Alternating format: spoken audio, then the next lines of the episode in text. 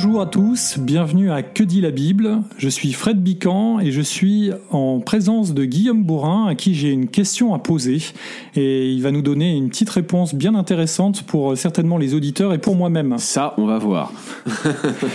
Alors Guillaume, euh, dans le Nouveau Testament, on voit qu'il y a des ministères prophétiques. Il est question de prophètes. Et notamment dans la première lettre aux Corinthiens, euh, il est question de l'intervention de ces ministères prophétiques et de leur déploiement dans le cadre de l'Église. Or, on voit aussi qu'il y a des femmes qui semblent avoir le don de prophétie et dont il est dit qu'elles sont prophètes.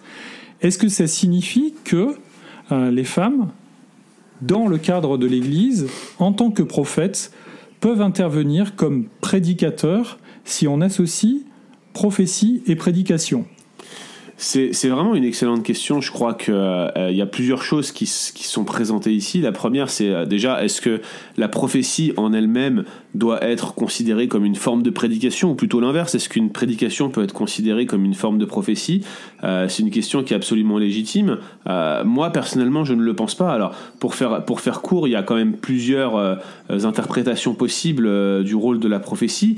je pense qu'il y, y, y, y, a eu dans l'histoire une certaine vision de la prophétie qui était euh, qui, était, qui était un petit peu de ce style-là. Je suis en train de rechercher mes notes en même temps, mais euh, concrètement, dans l'histoire, on, a euh, la notion de prophétie qui aurait pu être associée soit à des révélations directes spéciales de la même nature que celle du Nouveau Testament, soit à des révélations faillibles. Ça, c'est la position continuationniste de Wayne Grudem, c'est-à-dire que, que la prophétie du Nouveau Testament, en fait, serait une révélation de Dieu que Dieu ne garderait pas quant à sa transmission, donc que la prophétie serait réellement de Dieu, mais qu'elle ne serait pas gardée quant à sa communication. Et puis, il y a eu une position, notamment euh, dans la période puritaine, où la prédication était vue comme une, fonction prophétique, ce qui n'est pas faux, puisque ça consiste à exposer la parole prophétique.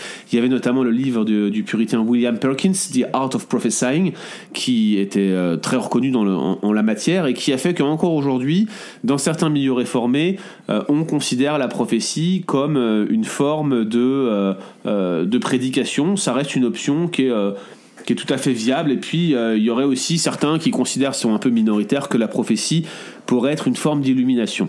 Euh, à titre personnel, je ne crois pas que, que la notion de Rousseau, tu vois, le fait de proclamer l'écriture ou le fait d'enseigner soit associé directement à la prophétie. Le, débat, c'est plutôt dans quelle mesure la prophétie du Nouveau Testament est équivalente à celle de l'Ancien Testament. Mm. On voit que dans l'Ancien Testament, les prophètes euh, donnaient des oracles directs de Dieu. C'était les véritables paroles de Dieu qu'ils communiquaient. La question, c'est est-ce qu'Agabus, les Corinthiens, les prophètes du Nouveau Testament étaient réellement des prophètes dans ce sens-là? Ça, c'est le débat qui a cours en ce moment.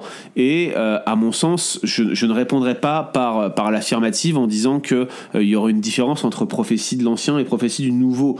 Pour moi, il y a une et une seule prophétie, c'est celle qui, euh, je dirais, euh, unit l'Ancien et le Nouveau Testament ensemble. De toute façon, pour ceux qui, qui veulent en savoir plus à ce sujet, on a toujours notre formation du 12 mai à transmettre, 12 mai 2018, hein, je précise pour ceux qui écouteront l'émission plus tard, avec Gaëtan Brassard, qui lui défend une position différente de la mienne, et moi-même, qui estime que la prophétie dans l'Ancien et dans le Nouveau Testament, une seule et même chose, un seul et même concept. Maintenant, il y a une question qui est tout de même intéressante, c'est dans ce grand débat anthropologique que tu mentionnes, notamment le fait que, que des femmes prophétisent dans le Nouveau Testament, est-ce qu'on est doit prendre ces passages clairs euh, comme une porte ouverte à un ministère public dans l'Église des femmes euh, qui seraient liées à la prédication et pourquoi pas au rôle derrière de, de leadership d'anciens euh, de diacre et, tout ce qui va avec. Finalement, est-ce qu'on peut connecter ce, débat prophétique, ce débat sur la prophétie, au débat euh, actuel, vif,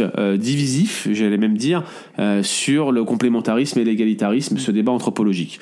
À mon sens, là encore, la question, est, elle est surtout focalisée sur quelques passages, mm. ceux où des femmes manifestement prêchent dans le Nouveau Testament. Alors, on sait qu'il y avait des femmes prophétesses dans l'Ancien Testament.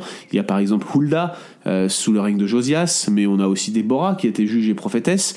Dans le Nouveau Testament, on a les filles de Philippe dans Acte 21 qui prophétisent. Et puis il y a cette espèce de, de, statut général qui est accordé aux, femmes prophètes qui doivent se couvrir la tête lorsqu'elles prophétisent. 1 Corinthiens 11. 1 Corinthiens 11 qui laisse à penser que les femmes prophétisaient. Seulement voilà, un tout petit peu plus loin, vous allez au chapitre 14, en plein dans un contexte de prophétie, verset 28, si ma mémoire est bonne, euh, Paul dit que les femmes se taisent dans l'assemblée, comme dans toutes les églises des saints, je ne leur permets pas de prendre la parole. Bien évidemment, ici, dans le contexte, il ne s'agit pas de faire fermer la bouche aux femmes d'une manière générale, mais il s'agit là d'un contexte de prophétie. Alors qu'est-ce qui s'est passé entre 1 Corinthiens 11 euh, et 1 Corinthiens 14 qui, je le rappelle, a plutôt tendance à faire partie de la même péricope. À partir de 11-17 notamment, euh, Paul va commencer à parler de l'ordre dans l'Église, il leur reproche de s'assembler pour devenir pire au niveau de la scène, et puis au chapitre 12 il va embrayer sur les dons spirituels, mais reste euh, connecté à cette question de l'ordre dans l'Église. L'idée n'est pas ici de trancher directement la question cessationnisme ou continuationnisme, charismatisme, mais vraiment le problème de Paul, en écrivant les chapitres 12 à 14, c'est de corriger certaines façons de faire dans l'Église de Corinthe qui faisaient que en quelque sorte, pour paraphraser une expression moderne, c'était un peu la foire d'empoigne. En l'occurrence, ici, il y a quand même un switch entre le, le, début du chapitre 11 de Corinthiens et la fin du chapitre 11.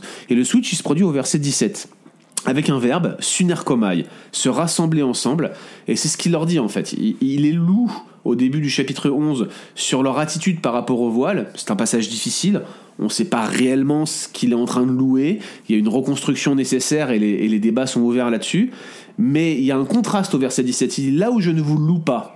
Ce pourquoi je ne vous loue pas, c'est que vous vous assemblez non pour devenir meilleur, mais pour devenir pire. Et là, le pivot intervient en fait. On, change de contexte. D'un principe général qui est expliqué au début du chapitre 11, il en vient à un principe d'église, l'ordre dans l'église quand elle se rassemble ensemble. On le voit hein, qu'il s'agit bien des rassemblements de l'église entière et pas de réunions de maison, puisque les réunions sont publiques. Si vous parlez en langue, leur dit-il, et qu'il entre quelqu'un non croyant et qui vous voit tous parler en langue, eh, il, ne dira-t-il pas que vous êtes fou Donc on voit bien que le souci de Paul, à partir du, chapitre 11, verset 17, c'est bien des réunions publiques. Or, dans ce cadre-là, il semble bien qu'il demande à la femme de ne pas prophétiser, de se taire dans l'assemblée dans ces moments précis. D'ailleurs, elle n'est pas la seule à devoir se taire, puisque deux ou trois seulement peuvent parler et que les autres se taisent et que si personne ne peut interpréter les langues, qu'ils se taisent. Donc si vous avez 25 personnes qui veulent parler en langue, Paul dit, taisez-vous.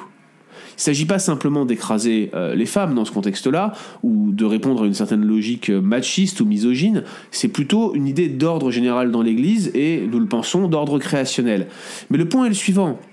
Dans l'Église entière, les femmes ne semblent pas avoir été autorisées à prendre la parole pour prophétiser. Probablement, de mon point de vue, parce que la prophétie, constitue une prise d'autorité particulière dans ce cadre-là. Maintenant, les, discussions peuvent être ouvertes et, on ne va pas les régler dans un format podcast, mais ce switch, cette espèce de pivot du verset 17 montre bien que l'injonction de Paul euh, au chapitre 14 de 1 Corinthiens diffère de 1 Corinthiens 11 en ce qu'elle vient spécifiquement s'appliquer à un contexte de l'Église entière. Et du coup, la question se pose, où prophétisaient les autres femmes? Eh bien, quand vous regardez Hulda, on va chez elle pour entendre sa prophétie. Déborah ne voulait pas se mettre en public euh, lors de, la guerre qui allait être menée par Barak. elle lui dit, mais si je viens avec toi, tu n'auras aucun honneur si tu me prends avec toi. Et on voit bien que les filles de Philippe, les quatre filles de Philippe qui prophétisaient, prophétisaient elles aussi dans la maison. Donc il semblait bien que ce que je sois en train de vous dire là soit confirmé par les sections narratives. Et il n'y a pas d'exemple direct de femmes qui, dans l'Église entière rassemblée, aurait pris la parole de manière prophétique. En tout cas, je n'en vois aucun dans le Nouveau Testament et je veux bien être éclairé à ce sujet-là.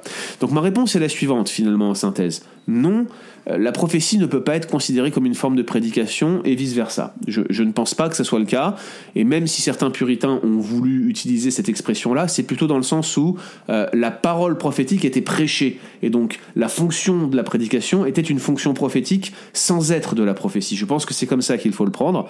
Et puis, euh, de la même manière, je ne crois pas que même si on pouvait considérer la prédication comme une forme de prophétie, ça puisse appuyer la défense de l'égalitarisme sur la base que des femmes prophétisaient dans le Nouveau Testament. Voilà pour mon point de vue, mon cher Fred. Excellent. Merci beaucoup, Guillaume.